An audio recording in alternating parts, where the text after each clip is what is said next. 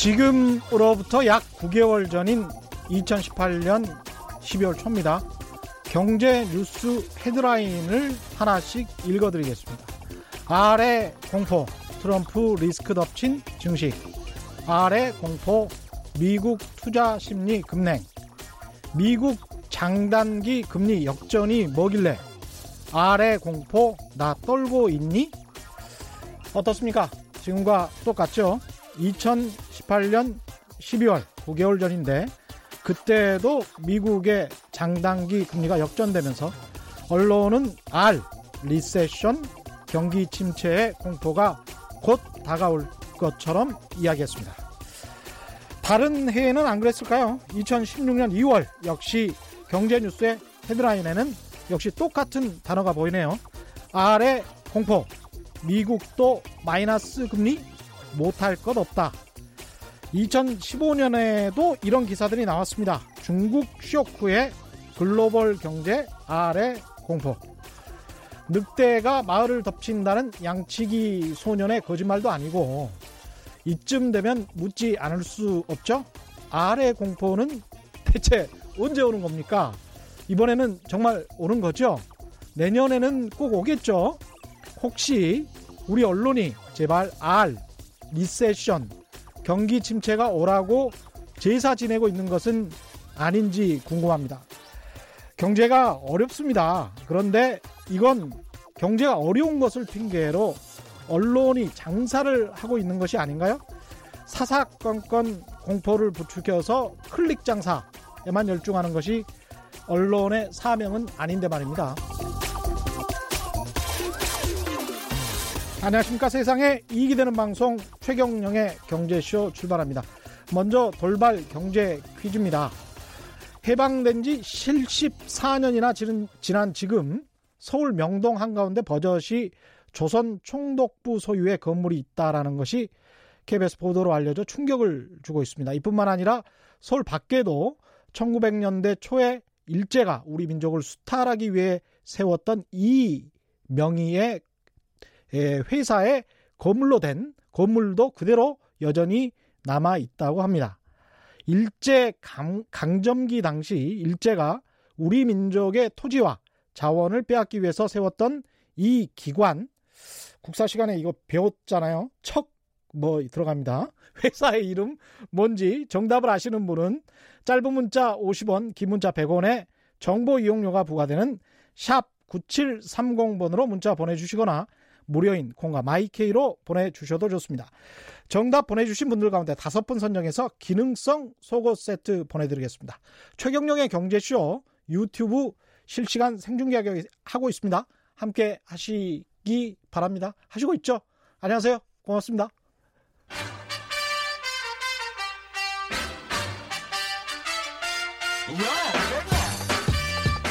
최경령이 원하는 건 오직 정의.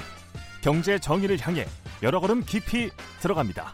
최경령의 경제 쇼. 네, KBS 9시 뉴스 요즘 의미 있고 좋은 뉴스가 많이 나오고 있습니다. KBS 9시 뉴스 제가 선전하는 건 아니고요. 자세히 한번 봐보세요. 실제로 좀 좋은 뉴스가 많이 나오고 있는데 어제는 기획재정부 간부가 신라젠이라는 회사의 세금을 취소하라고 청탁을 넣었다는 보도가 나왔고요.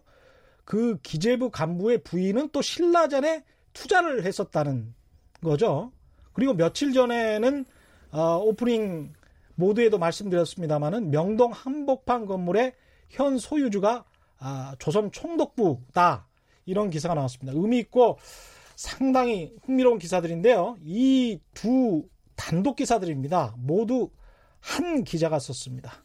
KBS 김준범 기자와 함께 관련 취재 내용 자세히 살펴보겠습니다. 안녕하세요. 안녕하세요. 예. 어, 이 단독 기사를 요 며칠 사이에 큰 기사를 많이 썼습니다. 아, 칭찬해 주셔서 감사합니다. 아, 이 운입니다, 친, 운. 예, 칭찬 들을 만 하고요. 예, 예. 일단 명동 한복판에 이 조선 총독 부소의 건물이 있다. 네. 요 기사 살펴보기 전에 네. 기재부 간부가 신라젠에 세금을 취소하라고 청탁을 넣었다. 예. 이게 상당히 궁금하네요. 이 예. 신라젠은 일단 귀에 많이 익은 회사인데 이게 어떤 회사죠? 그 신라젠 같은 경우는 사실 뭐 주식 투자하시는 분 너무나 잘 아실 텐데 네. 바이오 벤처 기업계의 거의 스타 기업입니다. 그러니까 음. 신약 그러니까 그 중에서도 면역 항암제 팩사백이라고 하는 면역 항암제를 개발하고 있는 회사입니다. 아직 개발한 회사는 아니고 면역 항암제. 이, 예, 근데 예. 이제 아시겠지만 신약 개발은 여러 가지 임상 시험을 통과해야 그렇죠. 되는데 첫 번째 일상, 두 번째 이상까지 통과를 했고 음. 삼상, 그러니까 글로벌 전 세계에서 쓰는 삼상에 통과하고 삼상을 하고 있는 회사여서 굉장한 기대감을 키웠고 미국 FDA에서 하고 예, 있는? 맞습니다. 예. 그래서 한때 코스닥 시가총액 2위까지 올랐던 회사고요. 오. 근데 최근에 이 글로벌 삼상이 사실상 실패했다 이러면서 굉장히 국가가 주가가 지금 추락하고 있고 아. 그래서 그 투자자들의 불만이 쏟아지고 있는 음. 여러모로 화제가 되고 있는 그런 회사입니다. 근데 신라젠의 그, 그, 거기도 이제 간부들이네요. 신라젠의 간부들이 미리 뭐 주식 정보를 알고 예 뭐 주식을 팔았다 뭐 이런 보도도 있었죠. 그렇습니다. 예. 뭐 이게 자기들이 개발하겠다고 투자해놓고 결국 시세 차익만 받- 받고 먹고 빠진 거 아니냐 뭐 이런 그렇죠. 논란들이 최근에도 있었습니다. 근데 이 신라젠의 기재부 간부가 뭘 어떻게 했다는 겁니까? 약간의 이제 그 배경 설명이 필요한데요. 그 예. 신라진이 이 팩사백 그 개발에 한창이던 2014년에 예. 어, 2014년 3월에 신라젠이라는 회사가 신주 인수권부 사채 음. BW라는 거를 350억 원어치를 발행을 합니다. 예. 근데 이게 굉장히 큰 양인데 예. 발행 당일에 다 팔려요. 근데 신주 인수권부 사채를 발행했는데 예. 발행 당일에 다 팔렸다. 예. 누구에게? 이게 이게 좀, 좀 예. 어떻게 보면 신기한 건데 예. 그걸 산 사람이 사장입니다. 회사 대표이사. 회사 대표이사가 대표이사 최대 주주 예. 대표이사의 처남. 그러니까 사실상 일가가 예. 350억 원을 다 산 거죠. 예. 그러면 회사 입장에서는 350억 원의 돈이 들어온 거죠. 들어와야죠. 들어와야 되는데 예. 이 350억 원의 돈이 어디서 나오는지를 보니까 회사가 사장에게 빌려주는 거예요. 그러니까 대표이 네. 이사 호주머니에서 나온 게 아니고 회사 네. 돈이구만요. 그렇죠. 그러니까 사실상 이제 기업들이 채권을 발행하는 것은 예. 채권을 팔고 돈을 끌어 모아서 그렇죠. 그걸 투자를 하든지 뭐 땅을 사든지 예. 뭐 건물을 개보사든지 이런 건데 예. 신주구 신주 인수권부 사채 350억 원 발행해서 사장에게 줬는데 예. 회사 주머니엔 돈이 하나도 안 들어오는 거죠. 그러니까 현금 흐름을 네. 원활하게 네. 하기 위해서 신주 인수권부 사채를 발행했는데 회사 대표가 그걸 다 샀고 그 다 산 대금은 사실은 회사 돈이었으니까 회사로는 사실상 새로운 돈이 들어온 게 그런 하나도 게. 하나도 없습니다. 예. 그러니까 결과적으로 회사는 야. 돈은 못 벌고 어, 사장 대표이사는 신주 인수권부 사채를 얻게 되는 좀 기묘한 거래를 했는데 거의 사기성인데요. 예. 근데 이제 투자자 입장에서 봤을 때는 아시겠지만 예. 신주 인수권부 사채는 신주 인수를 할 수 있습니다. 그렇죠. 그래서 실제로 이 대표이사가 신주를 아주 싸게 사가지고 예. 신라진이 2017년에 2016년에 상장을 하거든요. 네. 그리고 아까 말씀드린 대로 기대감 때문에 엄청나게 주가가 올라서 네. 싸게 사서 비싸게 팔았기 때문에 1,100억을 법니다. 이 대표 이사가. 그러니까 350억을 회사 예. 돈으로 빌려서 1,100억을 번 거네요. 자기 돈돈 한, 하, 나도 안 들어갔죠. 한 푼도 예, 안 예, 들이고 이 나쁜 사람이구만. 아주 환상적인 재테크인데 근데 이제 국세청이 이걸 포착을 했어요. 예. 이거는 사실상 채권 거래라는 형태는 취했지만 음. 회사가 사- 이- 대표회사에게 사실상 돈을 준 거다 이건 증여한 거다. 그래서 증여세를 497억 거의 예. 500억 가까이 물립니다. 예. 그랬더니 이 대표이사가 이거 너무 억울하다. 음. 그러면서 이제 여기저기 구명 활동을 하면서 때마침 이 기재부의 간부가 자신의 고등학교 1년 선후배 사이였습니다. 기재부의 간부 이 예. 문제가 되는 간부가 예, 예, 예. 그래서 이제 이런 사정을 얘기하니 하게 하게 됐고 음? 그와 함께 동시에 이제 세금을 세금에 불복하고 싶으면 할 수 있는 절차가 조세 심판원의 심판을 청구하는 거거든요. 이 예. 국세청의 심판이 잘 저, 저 과세가 잘못됐으니 취소해 달라 취소해 달라고 예. 신라젠이 청구를 하- 예. 한 거군요. 청구를 했는데 이 기재부 간부가 조세 심판원에게 일종의 심판이죠. 예. 예. 심판원에 세 차례 이제 전화를 합니다. 아, 세 차례 전화를 예, 해요. 전화를 예. 해서 이 신라젠의 대표이사, 그 예. 심판 청구인이 자신의 고등학교 후배다. 그리고 이 신라젠에 대한 과세가 좀 잘못됐다라는 기재부 이해규가 있으니까 그걸 좀 참- 참고해서 심판을 내려라. 이런 제 전화를 한 번이 아니라 세 번을 세. 번이나. 일단 좀 이- 이상하죠. 예. 굳이 기재부 간부가 그렇게 할 필요가 있는지. 그렇죠. 그런데 이 기이해규라는 게 예.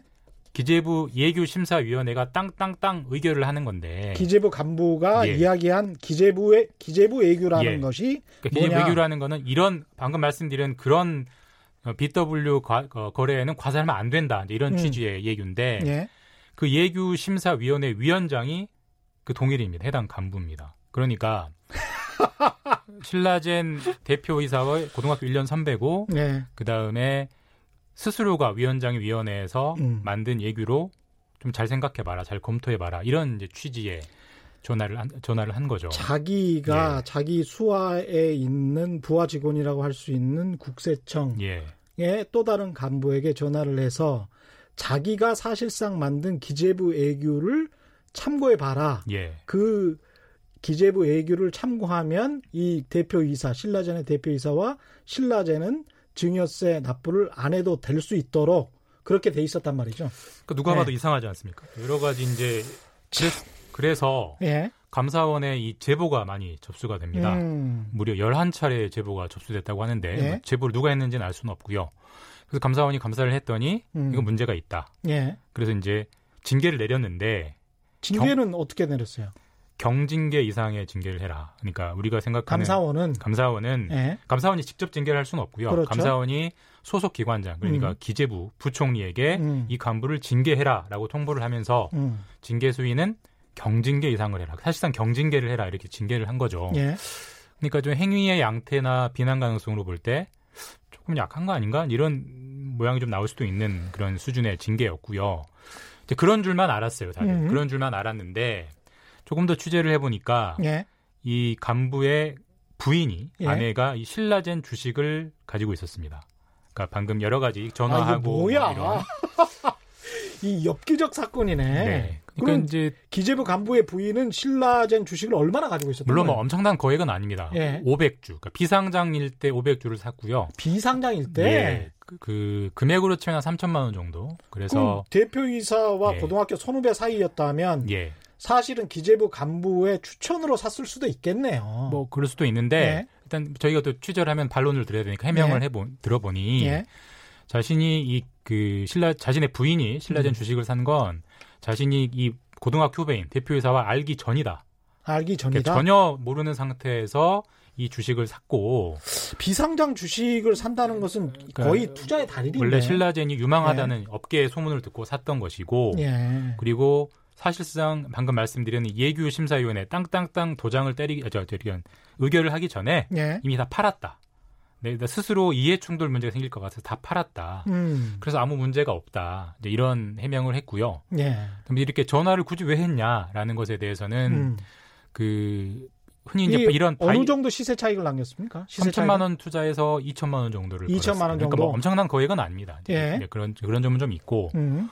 신라젠 중, 중간에 가다가 뭐 좀 찝찝해서 팔았을 수도 있을 것 예, 같고. 뭐 아무래도 고위 일단, 공무원이다 보니까 예. 의식했을 수 있죠. 네. 그리고 굳이 그렇게 전화를 한 이유를 좀 물었더니 예. 무슨 고등학교 후배여서 뭐 챙겨주려고 한 게 아니고 음. 이런 바이오 벤처 기업들은 초반에 항상 자금난을 겪는다. 그렇죠. 뭐 그건 사실이죠. 예. 그리고 그런 그런 상황에서 국세청 이런 과도한 세금을 매기면 음. 사실상 벤처 기업은 우리나라에서 생존할 수가 없다. 음. 그런 정책적 판단을 해볼 필요가 있었기 때문에 정책적인 이유에서 검토해보라고 지시를 내린 것이지 무슨 부당한 압력이나 청탁을 내린 것은 아니다. 자, 이런 설- 해명을 했고요. 감사원도 이런 주식 부분, 그다음에 음. 이 해명 부분을 상당히 이제 좀 수용을 해서 예. 경징계를 하는데 이제 그쳤고, 경징계라는 게 어느 정도인 건가요? 그러니까 우리가 뭐 아신 파면, 감봉? 예. 해임, 예. 정직 이런 게 이제 예. 중징계고요. 예. 경징계는 뭐 감봉, 예. 경고. 그러니까 사실상 뭐 매우 약한 징계죠. 뭐 이 사람은 예. 경고 정도 받은 거예요? 아직 징계 수위가 최종 결정되지 결, 않았습니다. 결정되지는 않았고 예, 예. 그런 사건을 어제 저희가 이제 보도를 했던 거죠. 간부면 직책이 어느 정도 됩니까? 과장급입니까? 국장급입니까? 보통 이제 간부하면 뭐 과장, 국장을 생각하시는데 예. 그보다는 더 고위급이고요. 상당히 어우. 정책 결정권자입니다. 과장이나 국장보다 더 고위직이에요? 예, 그럼 왜 이름을 최- 안 밝혔느냐 예. 궁금하실 텐데 사실 이분이 이제 억울하다고 감사원에 재심을 청구한 상태예요. 그렇기 때문에 사실상 음. 지금 감사 결과가 최종적으로 확정된 상태는 아니고 아직 다투고 있는 상태이기 때문에 예. 혹시라도 이제 어떤 피해가 갈 수 있기 때문에 일단은 익명으로 저희가 보도를 했습니다만 사실관계는 본인에게도 다 확인을 받았습니다. 이게 지금 네. 모두 그 사실 관계가 확인된 팩트만 지금 말씀하신 거잖아요. 예, 맞습니다.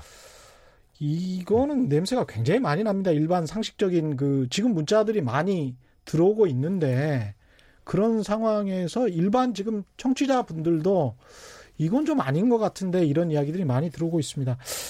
이건 좀 더 사건이 진척이 되면 한 번 더 나와서 설명을 해주시면 좋을 것 예, 같고요. 일단 감사원이 재심 중이니까 결과를 음. 좀 봐야 될 것 같습니다. 네. 명동 한복판에 조선 총독부 소유 건물이 있다. 예. 이 이야기로 좀 넘어가 보죠. 이건 예, 무슨 예. 내용인가요? 그 사실 지난주에 저- 저희가 이제 보도했던 건데 음. 그러니까 명동 밑자락에 보면 그러니까 명동 남산 밑자락에 보면 예. 뭐 아시겠지만 조금 조그만 조그만 그 단독 주택 가옥들이 많이 있습니다. 요즘 그렇죠. 게스트하우스로 많이 쓰는데 예. 이 중에 한 번에 한 집원의 그 건축물 대장을 떼 보니까 음. 소유자가 예를 들어 최경영, 무슨 음. 김준범 이렇게 돼 있는 게 아니고 예. 조선 총독부 최신국이라고 적혀 있는 거예요. 그러니까 이게 옛날 문서가 아니고 어. 지금 유효한 대한민국 정부의 건축물 대장에 한글로? 한글로 예 조선 총독부 최신국 여덟 아니 글자로 한자도 아니고 예예예 예, 아니 일제 시대 그 등기부 등본 떼 보면 예. 저도 그 그런 등기부 등본을 많이 떼봐서 아는데 한자로 돼 있거든요. 그러니까 무슨 누런 종이에 예. 손으로 쓴 그런 한자가 아니고요. 아주 폐- 전산화돼 있는 현재 문서에 그 폐쇄 등기부 등본이라고 예. 따로 있어요. 네, 폐쇄가 예. 아니고 현재 살아있는 문서 저 등기부입니다. 디지털로 돼 있는 문서에 예, 한글로 돼 있는 문서에 조선 예. 총독부 뭐라고요? 조선 총독부? 최신국 우리로 치면 우체국에 해당하는 거죠. 야, 이거 황당한데. 저도 너무 황당했고 놀랍기도 하고 도대체 이게 뭔가 싶어가지고 조금 예. 더 취재를 하게 됐는데 예. 그러니까 사실 이게 이제 연유를 좀 살펴보면 결국 적산의 문제로 거슬러 올라가는데요. 뭐 음. 적산, 뭐 적산 가옥들 많이 들어보셨잖아요. 예. 그러니까 적산이라는 게 일본인들이 일제 강점기에 살았던 일본인들이 우리나라에 남기고 한 재산. 그렇죠. 사실상 뭐 회사가 있을 수도 있고요, 음. 건물이 있을 수도 있고 음. 땅이 있을 수도 있습니다. 사실 적산은 어떻게 하는 게 맞을 거라고 생각하세요? 그뭐 해방 이후에 우리가 다 가져야죠. 당연히 예. 정부가 다 환수, 구, 예. 국유화 시켜야 되는 게 음. 기본적인 원칙인데 그게 안 되다 보니까 음. 2019년 현재까지 일부가 이런 식으로 남아 있는 이게 그냥 적산 가옥이랄지 적산 건물이랄지 이런 것들이 다 환수가 안 됐었군요. 그렇죠. 그래서 사실 얼- 그럼 도대체 얼마나 환수가 안 됐느냐 예. 이게 이제 전모가 이제 궁금한데 예. 사실 제가 이번 취재하면서 가장 황당했던 것이나 놀라웠던 것은 자료의 부재입니다. 이렇게까지 자료가 없을 수가 있나. 그러니까 이런 겁니다. 예를 들어서 일제가 남기고 가는 적산이 예를 들어 100만 건이 있었는데 예. 지금 한 90만 건 정도는 환수를 했고 음. 이제 한 10%인 10만 건이 남았다. 자 음. 그러면 아 이대로 가면 언제쯤 환수가 되겠다. 음. 이 예측과 가늠이 되거든요. 그렇죠. 근데 일제가 남기고 간 재산이 몇 건 있는지 자체를 몰라요. 음. 아무도 몰라요. 정부도 모르고 연구한 학자도 없습니다. 그러니까 그 자료가 다 소식 다 사라졌어요.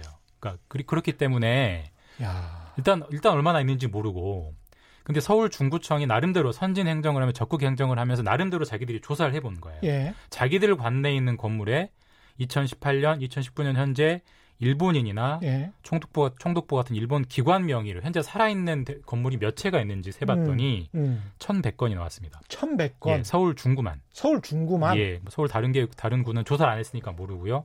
눈을 전국으로 넓히면 또 역시 얼마나 있는지 모르는 거고. 이게 국토교통부가 전국의 등기부 등본을 digitalization을 네. 한다고 했었던 게 맞습니다. 한몇 년 전이었었던 것 같은데 예. 제 기억에 이게 아직 안 됐나요? 아, 다 됐습니다. 그러니까 이게 어떻게 보면 무관심의 산물인데 예.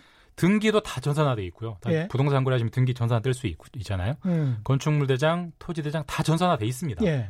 누군가 한 사람이 마음만 먹고 다 열어보면 시간만 들여서 열어보면 아니면 검색 다 골라낼 수 있어요. 그렇잖아요. 예. 그 황- 저도 이제 황당했는데, 근데 문제는 이 종합 이, 이 등기 뭐 토지 대장, 건축물 대장 이, 이 DB에 접근할 수 있는 권한을 가진 기관이 없어요. 그리고 그걸 하고 있는 기관도 없고. 아니 사실은 이 네. 등기부 등본 디지털화된 등기부 등본을 제가 탐사 보도를 하기 위해서 제발 좀 달라. 그거 가지고 기업들이 어느 정도의 땅을 가지고 있는지 정확하게 좀 파악을 해봐야 되겠다. 뭐 이런 여러 가지 그 프로젝트를 진행하려고 이 디지털 관련된 디지털 등기부 등본 관련된 그 자료를 입수하려고 교수님들한테도 여쭤보고 여러 가지로 저도 한번 취재를 해본 적이 기억이 나는데 이걸 그대로 이렇게 만들어만 놓고 방치를 했네요. 이게 저 제가 알기로 수십억짜리 그. 프로젝트 네. 프로젝트였습니다. 그 디지털로 등기부 등본하는 작업만 예, 예. 그러니까 국가 예산을 그렇게 쓰고 이 이른바 적산 가옥이랄지 건물이랄지 땅들을 환수를 아직도 못 하고 있다는 건 이건 말이 안 되는 것 같은데요. 그러니까 검색과 필터링만 할- 하시면 언제든지 확인할 수 있는 시스템은 갖추고 있는데 예. 누구도 그 작업을 안 하는 거죠. 왜 안 했냐?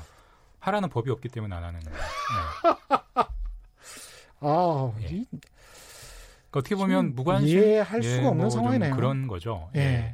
9778님 그럼 그 부동산은 누가 소유 하고 있나요? 지금 현재 이제 조선 총독부 소유의 건물로 예. 돼 있는 것.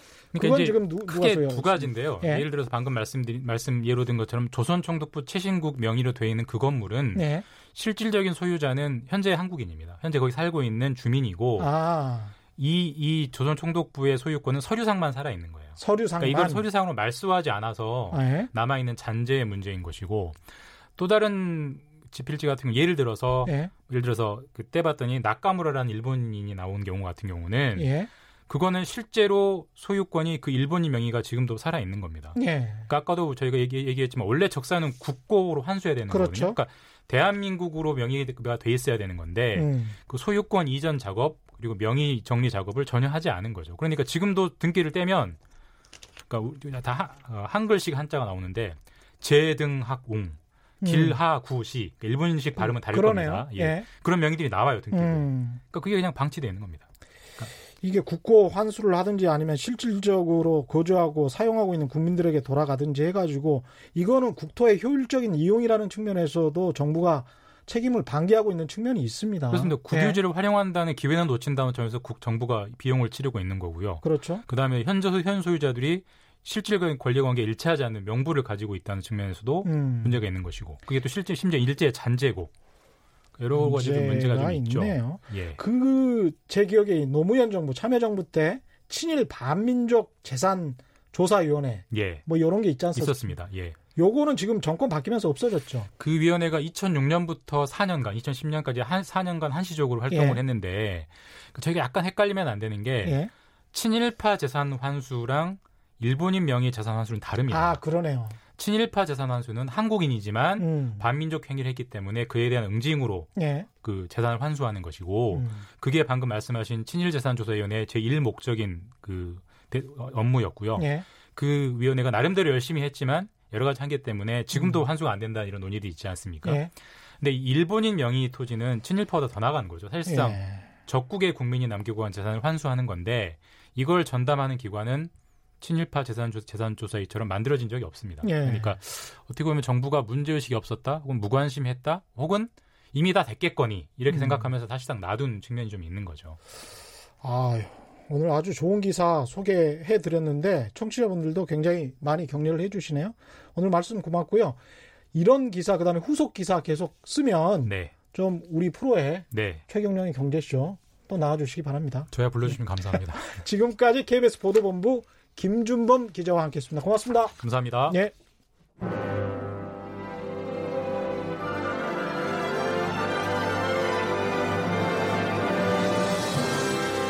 이슈 심화 토론.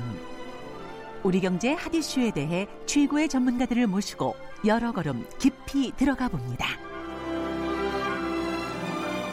네, 퀴즈 한 번 더 보내드리고 다음 진행하겠습니다. 해방된 지 74년이나 지난 지금 서울 명동 한가운데 버젓이 조선 총독부 최신국 소유의 건물이 있다. 이 소식 방금 전해드렸죠. 이뿐만 아니라 서울 밖에는 1900년대 아, 초에 일제가 우리 민족을 수탈하기 위해서 세웠던 이 회사 명의로 된 건물도 여전히 남아 있다고 합니다.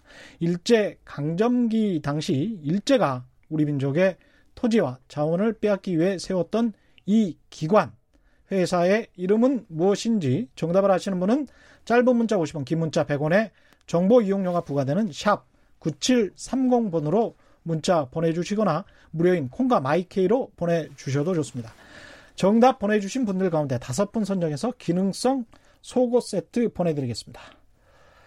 오늘 주식시장 코스피가 1960 정도 됐고요. 52주 최저치가 1891선이었고 52주 최고치가 2356이니까 아직은 바닥선이다 이렇게 볼 수 있겠습니다만은 굉장히 이제 급등과 급락을 계속하고 있기 때문에 주식 시장 불안감은 아직 그대로 남아있는 상황이라고 말씀드릴 수 있겠습니다. 바닥을 찍은 건지 아니면 잠시 이게 반등하는 건지 헷갈리는 상황이죠. 국내 주식시장, 금융시장에 관해서 김학균 신영증권 리서치 센터장과 함께 이야기 나눠보겠습니다. 안녕하십니까? 네, 안녕하십니까? 예. 김학균 센터장님은 뭐 여러 번 TV에도 많이 나오시고 그래서 우리 청취자분들, 시청자분들은 다시 읽을 것 같습니다. 아니 뭐, 뭐 아시는 분 계시겠습니까? 최근 저 글로벌 금융시장 예. 변동성이 심한 편인데 네. 아 어떻게 방향성을 찾고 있나요? 어떻습니까? 어떻게 보십니까? 뭐 여전히 뭐 좀 위태위태하다고 봐야 되겠죠. 특히 예. 우리 증시 투자자분들은 오늘은 외국인도 좀 주식을 사고 음, 코스피와 코스닥이 좀 많이 올랐습니다만은 예. 올해 그 미국과 중국이 이제 무역 분쟁을 벌이고 있는데 예, 올해 글로벌 전체적으로 보면 주식 시장이 별로 나쁘지 않습니다. 예, 미국과 중국 주가는 작년 말 대비 15% 이상 올라 있는데 음, 우리 오늘 많이 오르고 코스피는 작년 말 대비 마이너스 4%. 예, 또 개인 투자가들이 많이 투자하는 코스닥은 작년 말 대비 10% 정도 낮은 가격이니까 예. 뭐 여전히 좀 글로벌 전체적으로도 위태위태하지만 한국 증시 투자자들이 느끼는 상대적 박탈감은 뭐 여전할 그렇죠. 것 같습니다. 그렇죠. 아무래도 가장 큰 원인은 미중 무역 전쟁이라고 봐야 될까요? 어떻게 보십니까? 아무래도 그 유탄 우리가 제대로 맞고 있는 것 같고요. 예. 지금 글로벌하게 보면 원 달러 환율과 위안 달러 환율이 똑같이 움직입니다. 음, 좀 미국이 이제 중국을 공격하면 중국도 타격을 받을 텐데 음, 중국은 금융 시장이 그렇게 많이 오픈되어 있는 시장이 아닙니다. 예. 그러다 보니까 중국을 나쁘게 보는 투자자들이 한국 주식을 팔고 뭐 이런 일들이 벌어지는 것 같습니다. 아, 이제 과거에 이제 중국이 금융시장을 지금보다 덜 개방했을 때 예. 중국 경기가 좋을 때 많은 투자가들이 중국 주식 사고 싶은데 이제 못 사는 겁니다. 그럴 때 한국 조선주나 이런 걸 샀었는데 지금 그 반대의 현상이 나타나고 있다고 아, 봐야 되겠죠. 그렇군요. 그냥 중국 주식 시장이 완전히 개방된 상황이 아니니까 과거에 네. 우리 뭐 금융주도 그렇고 일부 주식들은 외국인 투자자 비중을 50% 이하 뭐 이렇게 제한을 그랬었죠. 해놨었잖아요. 네, 네. 그런 것과 비슷한 상황인가 보죠. 중국이 뭐 개방을 하고 있습니다만 아직도 네. 완전 개방된 시장은 아니니까 아, 중국을 나쁘게 보는 투자자들이 한국 주식을 매도하는 일이 발생하고 있다고 생각합니다. 그렇군요. 그러니까 위안화가 떨어지면 우리나라 원화도 떨어지고 네. 중국 상하이 지수가 떨어지면 우리나라 코스피도 떨어지고 그런 상황이 반복된다고 볼 수도 있겠습니다. 아무래도 예 중국 나쁜 걸 한국이 좀 맡고 있는데 개방화가 음. 높은 시장이다 보니 한 10년 전에는 한국이 이제 수혜를 받는데 예. 뭐 이제 세상이 이제 공짜가 없듯이 지금은 좀 이제 나쁜 사이클에 한국 증시가 노출돼 있다고 생각합니다. 그렇군요. 그래도 미국 트럼프 대통령도 지금 화웨이 거래 제한하는 걸 연기했단 말이죠. 네, 네. 그리고 이제 중국도 일종의 경기 부양책이라고 볼 수 있는 실질 대출 대출 금리를 네. 뭐 인하하겠다고 했고 독일도 경기 부양책이 나올 것 같다는 기대감이 있고 네. 이런 거를 좀 하나씩 짚어보면서 네, 네. 상황이 어떤지를 좀 더 명확히 좀 봐야 될 것 같습니다. 미국 대통령 트럼프 대통령이 이쯤에서 이제 일정 성과를 좀 거둘 거두고 네. 중국과 무역 갈등을 마무리 지으려고 하는 거 아닌가 네. 희망 섞인 기대가 있는데 네. 어떻게 보십니까? 아유, 그러기엔 너무 롤러코스터처럼 좋아질 듯 하다가 뒤집어져서 음. 아직 금융시장의 기대치는 높지 않은데요. 예. 다만 지금 이제 미중 무역 분쟁을 바라보는 좀 이 관점이 좀 바뀐 것 같습니다. 이제 네. 지금까지는 트럼프가 일방적으로 중국을 공격을 하고 음. 중국이 그 미국의 요구에 대해서 얼마나 성의를 보이느냐 이런 게임이었다 그러면 중국이 열세였다. 네. 예. 근데 이제 중국이 과거에 이제 뭐 선진국들이 특히 미국이 다른 나라에 이제 요구를 했던 예. 너희들이 개방해라. 그럼 우리 모두 좋은 거다. 뭐 이런 것들이 소위 음. 과거에 뭐, 뭐 워싱턴 컨센서스 뭐 이렇게 예, 불렸었나요? 맞습니다. 그랬었는데 예. 근데 지금은 중국 입장에서는 미국이 가진 적대성이란 게 너무 이렇게 드러나니까 음. 오히려 중국은 자기의 길을 조금 가는 듯한 느낌이고요. 또 정치 권력으로 보더라도 시진핑 주석이 주- 매우 권위주의적이고 음. 조금 오히려 뭐 여론이나 이런 것들을 무시하고 갈 수 있는 반면에 예. 어, 트럼프 대통령의 지지율을 보면 S&P 500 지수 미국 주가 지수랑 똑같습니다. 예, 주가 올라가면 그래요? 지지율 높아지고 아. 주가 따르면 지지율이 떨어지니까 조금 더 오히려 미국의 정치적 리더십이 트럼프가 매우 괴팍하지만 선거도 치르고 해야 되기 때문에 조금 더 유연한 상황이니까 음. 최근에 이제 금융시장이 흔들리고 했을 때 조금 이제 미국의 태도가 유연하게 바뀌고 있는 것 같습니다. 그렇게 보면은 앞으로는 제 생각에는 중국이 성의를 보이느냐보다는 예. 미국이 휘두르는 그 칼의 그 어떤 강도를 예. 얼마나 낮추느냐의 게임인데 최근에 이제 금융시장이 좀 꿈틀하니까 움찔하니까 트럼프도 뭐 관세 부과 같은 거좀 연기라고 하고 있기 때문에 예. 뭐 어떻게 될지 모르겠습니다만은 좀 게임의 룰은 조금 바뀐 게 아닌가 그런 생각이 듭니다. 지난번에 제가 한번 오프닝 할 때 그런 이야기를 했었던 것 같은데요. 미국의 주식 시장이 좀 더 불안해져야 트럼프 대통령이 나긋나긋해지면서 네. 네. 그러면서 이렇게 상황이 호전될 것 같다. 아, 그럼요. 그 예. 뭐 미국 백악관의 그 저 이름이 기억이 안 나는데요. 음. 국가경제위원장 이런 사람이 그 얘기를 했습니다. 네. 5월달에 미중 갈등이 있을 때 음. 미국 경제 너무 너무 좋다. 실업률도 낮고 서- 성장률도 높기 때문에? 우리는 예. 예, 그런 것 같네요. 예. 커드로가 그런 말했네요. 예. 이제 중국을 뭐 이제 공격할 수 있다 이런 얘기를 했기 때문에 음. 이제 뭐 미국 경제가 나빠지면 그 자체도 글로벌 경제 이제 불안 요인이긴 하지만 예. 미중 무역 분쟁 요 한 사안을 놓고 본다 그러면 음. 이제 미국 경기가 좀 순환적으로 둔화가 되고 음. 또 주가도 좀 조정을 받게 되면 미국이 휘두르는 그 공세의 강도는 전 좀 약해질 여지가 있다고 봅니다. 그렇죠. 미국의 금융시장이 안 좋아져야 트럼프 대통령이 온순해진다는 이런 예. 아이러니 한 것 같습니다. 중국은 어떤 입장이라고 보십니까? 중국은 뭐 중국도 마냥 뭐 미국하고 대립적으로 갈 수가 없잖아요. 근데 이제 개방을 한 나라들이 예. 개방 직후에 어려움을 겪었던 사례들이 매우 많습니다. 예. 특히 실물 경제의 개방은 그래도 많이 할수록 음. 서로 간에 도움이 된다라고 하는 게 이제 경제학자들 일반적인 평가지만 예. 금융시장의 개방이나 이런 것들은 주류 경제학들 사, 학자들 사이에서도 좀 논란이 있습니다. 예. 돈이 너무 자주 왔다 갔다 하게 되면 그게 교란 요인이 된다는 거고요. 음. 우리나라도 90년대 자본시장을 개방하고 그러면서 싼 그 미국 달러를 많이 받고 하다가 결국 외환위기가 그 단일 요인은 아닙니다만 예. 어려움을 겪었기 때문에 음. 중국 경제는 모순이 너무너무 많습니다. 예. 어, 특히 이제 미국이 양적 완화를 하면서 기업들이 어, 달러가 쌀 때 저금리의 달러 부채를 많이 들어오면서 예. 미국의 약점이 이제 그 잡혀 있는 상황인데 예. 저는 오히려 중국이 미국의 적대성을 확인했다 그러면 음. 개방하는 게 그들에게 칼이 들어올 수 있다라는 생각도 전 할 수 있기 때문에 음. 그거는 확실히 알고 있겠죠. 예, 그렇게 예. 본다 그러면 오히려 중국이 자기식의 길로 갈 가능성이 매우 높은 것 같고요. 그냥 금융시장 예. 개방에는 분명히 주저할 것이다. 네. 예. 그러니까 오히려 이제 저는 좀 이제 금융시장을 서로 중국 입장에서 자의적인 행위인데요. 예.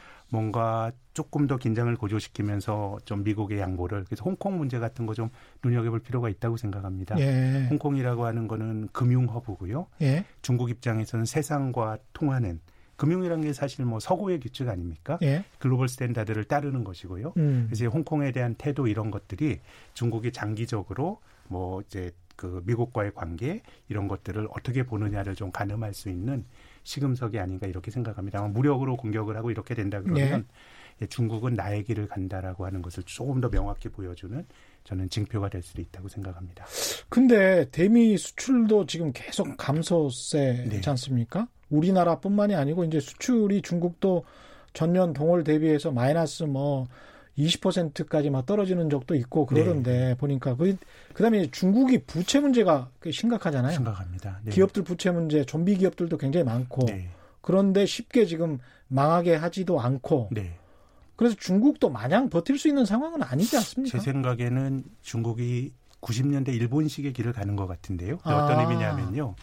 우리나라가 주기적으로 경제 위기가 발생을 했습니다. 예. 외환 위기, 카드 위기 이런 게 발생을 했는데 예, 우리가 원해서 발생한 건 아닙니다만은 경제가 한순간에 리셋이 되면서 예, 그 이후에 뭔가 체질이 개선이 되는 것도 있었거든요. 예, 어, 외환 위기 끝나고 나서 우리 기업들 재무 구조 아주 좋아졌고 음, 또 외국인 투자가들이 많이 들어오면서 기업의 지배 구조도 논란은 많지만 예. 과거보다 좋아졌는데 일본식의 모델은 모순이 있는데 이걸 터트리지 않고 계속 가져가는 겁니다. 예, 그러니까 한국과 같은 외환위기와 같은 위기는 안 생기지만 경제가 장기적으로 활력을 찾지 못하면서 지지부진한 게 장기화되고 있는데 저는 이미 중국이 그런 길을 가고 있다고 생각을 합니다. 어우, 이 근데 뭐 끔찍하네. 뭐 중, 그런 시나리오도 끔찍하지만 예, 중국과 같은 큰 나라가 한국처럼 어떤 위기를 통해서 이걸 털고 간다는 것도 예, 상상하기가 힘든 일이기 때문에요. 그러네요. 예, 그렇게 본다 그러면 오히려 상황이 굉장히 좋아지는 걸 기대한다 그러면 그런 것들은 좀 예측 가능한 미래에 안 나타날 수 있다는 게 제 생각입니다. 그러네요.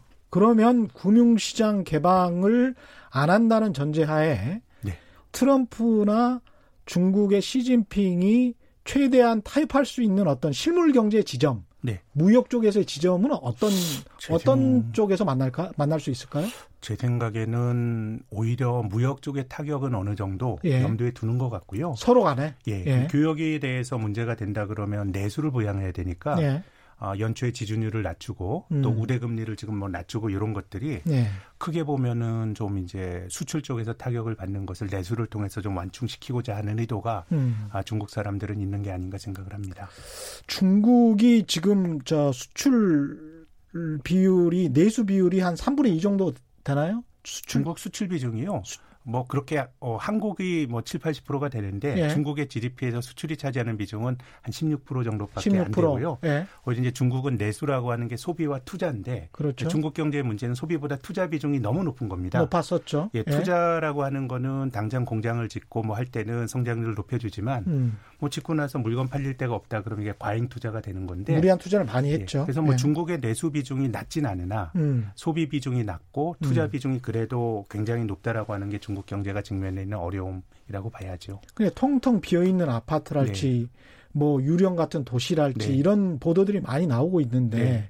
그런 것을 그대로 두고 아까 말씀하신 것처럼 90년대 일본식으로 좀비처럼 버틸 수 있을까요?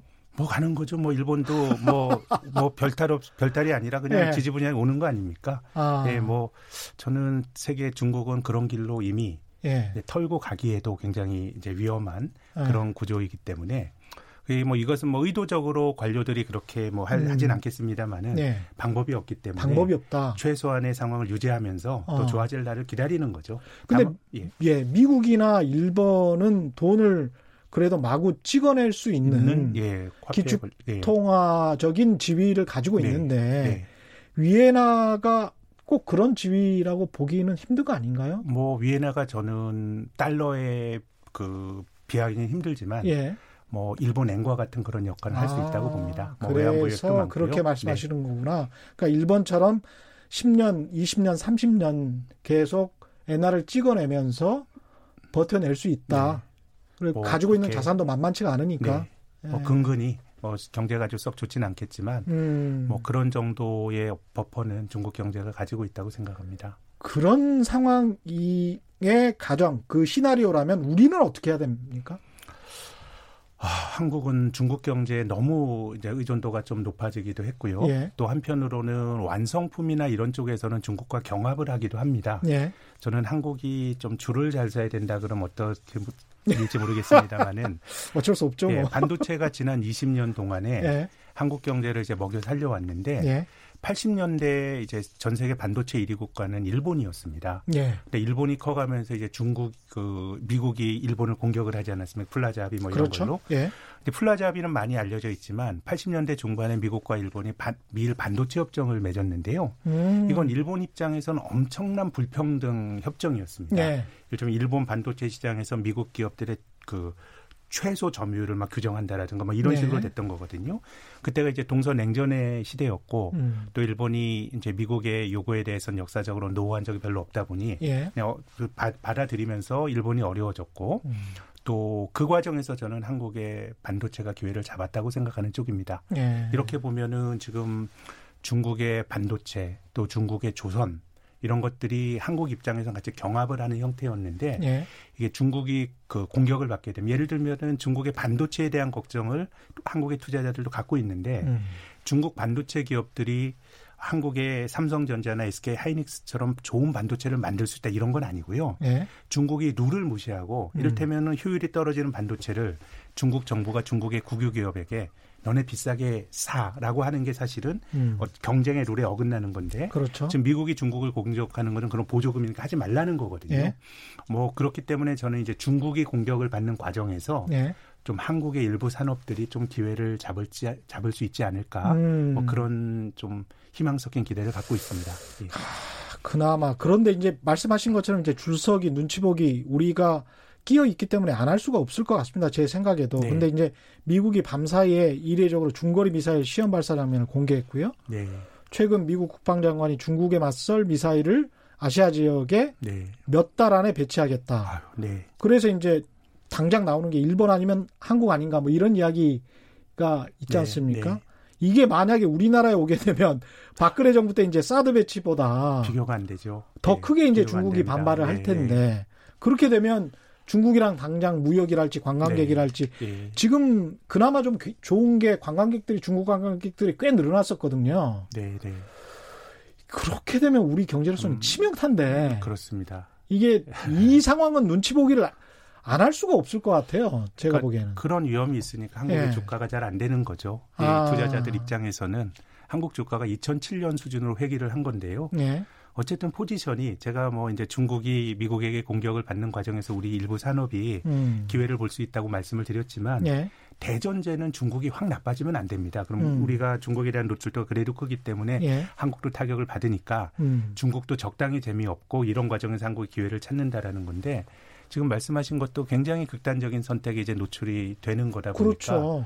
뭐 그런 것들이 알게 모르게 음. 한국 주식 시장의 장기 성과 부진 속에 저는 녹아 있다고 생각합니다. 이게 굉장히 정치적인 문제라 사실 경제적으로만 보면 우리는 계속 줄 타기를 하면서 네. 제발 미사일 그 이거는 우리 쪽에 배치하지 맙시다. 이게 우리 경제로는 제일 좋은 상황이죠. 예, 중국이 만약에 사드보다 더 우리가 중국의 광폭한 내셔널리즘을 사드 배치하면서 경험을 했거든요. 그럼요. 예, 그러니까 참 금융시장 입장에서는 뭐좀 계측하긴 힘들지만 상당히 좀 굉장히 어려운 큰 위험 중의 하나라고 봅니다. 이 유럽 이야기를 잠깐 하고 한국 주식시장으로 마무리 짓도록 하겠습니다. 유럽의 맹주라고 할 수 있는 독일도 지금 2분기 마이너스 성장이더라고요. 네, 네. 0.1% 마이너스 성장인데 균형 예산 원칙을 포기하고 재정 확장에 나섰다. 네. 독일도 그렇고 우리도 어쩔 수 없는 네. 상황이다라고 지금 뭐 보여집니까? 뭐 독일은 네. 실기를 네. 했다고 생각합니다. 독일은 실기했다. 네, 독일은 진작에 했어야죠. 음. 독일이 과거처럼 자기들이 통화인 마르크화를 썼다 그러면 예. 얼마 전까지 독일의 경상수직자가 굉장히 많이 났거든요. 음. 그러면 마르크화가 얼마나 강해졌겠습니까? 예. 근데 유로화라고 하는 거는 독일처럼 펀더멘탈이 좋은 나라의 경제로 반영이 되지만 예. 그리스나 포르투갈처럼 경제적으로 나쁜 나라들도 반영이 되다 보니 예. 유로화는 독일 경제 실력에 비해서 너무 가치가 쌌습니다. 음. 그러니까 유로가 이제 그런 수혜를 독일이 받는데 너무 재정을 풀고 이런 것에 대해서 좀 인색을 했, 인색했기 때문에 음. 너무 균형 재정 이런 것들에 좀 인색했기 때문에 뭐 지금 상황에서 뭐 재정을 늘리고 이런 것들이 불가피한 선택이라고 봅니다만은 음. 그 동안의 중국의 태도를 생각해 보면 아 독일의 태도를 생각해 보면 이게 얼마나 좀 영향을 줄까 조금 좀 비관적이고요. 음. 한국은 뭐 도리가 없습니다. 뭐 계속 중앙은행이나 재정으로 좀 버텨야 될 것 같고요. 예. 정부의 부채가 늘어나는 거에 대해서는 논란이 매우 많습니다. 음. 근데 어, 정부가 돈을 썼을 때 나타나는 부작용은 예. 경제학에서 말하는 구축 효과입니다. 예. 민간이 하는 걸 정부가 가져가면서 그 어떤 그 경제적 효율성을 해친다는 건데 예. 구축 효과가 발생하는 것의 어떤 그런 징조는 금리가 올라가는 겁니다. 음. 민간이 쓸 돈은 정부가 가져가면 돈에 대한 경쟁이 올라면 금리가 올라가는 건데 예. 지금 뭐 금리가 안 올라가지 않습니까? 그렇죠. 민간이 돈을 안 쓰고 있으니까 예. 전체적으로 중앙은행이나 재정이나 음. 이런 부분에 대해서는 조금 더 버팀목이 되어줘야 되는 게 아닌가 이런 생각을 갖고 있습니다. 올해도 거의 뭐 하반기, 가을, 겨울이 남긴 했습니다만 올해보다 내년이 더 걱정된다는 분들도 많습니다. 이제 뭐 미국 중심으로 보면 예. 미국 경기가 10년 좋았거든요. 음. 그러면 경기라는 게 계속 확장이 될 수는 없습니다. 예. 그렇게 본다 그러면 내년 정도가 되면 어, 미국 경기가 글로벌 전체적으로 조금 불안 요인이 될 가능성이 좀 있는 것 같고, 예. 뭐 한국의 경우에는 뭐 주가가 뭐 올라갈 동력이 뭐 있냐면 좀 찾긴 힘들지만 음. 주가 자체가 굉장히 많이 밀려 있기 때문에 네. 안 좋은 것도 사실이지만 주가에도 많이 반영이 되어 있어서 네. 투자하는 입장에서 보면 그동안 많이 올랐던 미국 주식 그동안 뭐 돈이 막 쏠라갔던 부동산 네. 뭐 이런 쪽에 대해서 오히려 조금 더 엄격한 기준으로 투자자들이 자기 자산을 좀 관리하셨으면 하는 조언을 드리고 싶습니다. 미국 주식 많이 올라갔던 미국 주식과 많이 올라갔던 부동산에 관해서는 엄격한 기준으로 네. 보수적으로 투자하라. 새겨 들으셔야 될 것 같습니다. 마지막으로 이게 사실상 팔라는 이야기인 것 같기도 하고 그렇습니다. 네, 뭐 많이 오른 것들은 지금 잘 네. 챙겨야죠. 네. 네.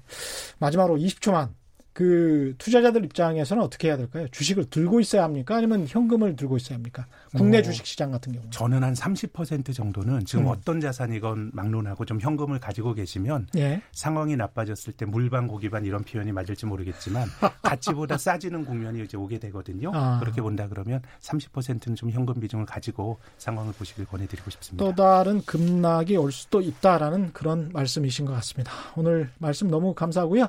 지금까지 김 김학균 신영증권 리서치 센터장과 함께했습니다. 고맙습니다. 예, 감사합니다. 예, 오늘 돌발 경제 퀴즈 정답은 동양척식 주식회사였습니다. 인터넷 홈페이지에서 정답자 확인하실 수 있고요. 당첨, 당첨자 분들께는 제작진이 또 직접 연락드리겠습니다. 저는 KBS 최경련 기자였고요. 내일 4시 10분에 찾아뵙겠습니다. 지금까지 세상에 이익이 되는 방송 최경령의 경제쇼였습니다. 고맙습니다.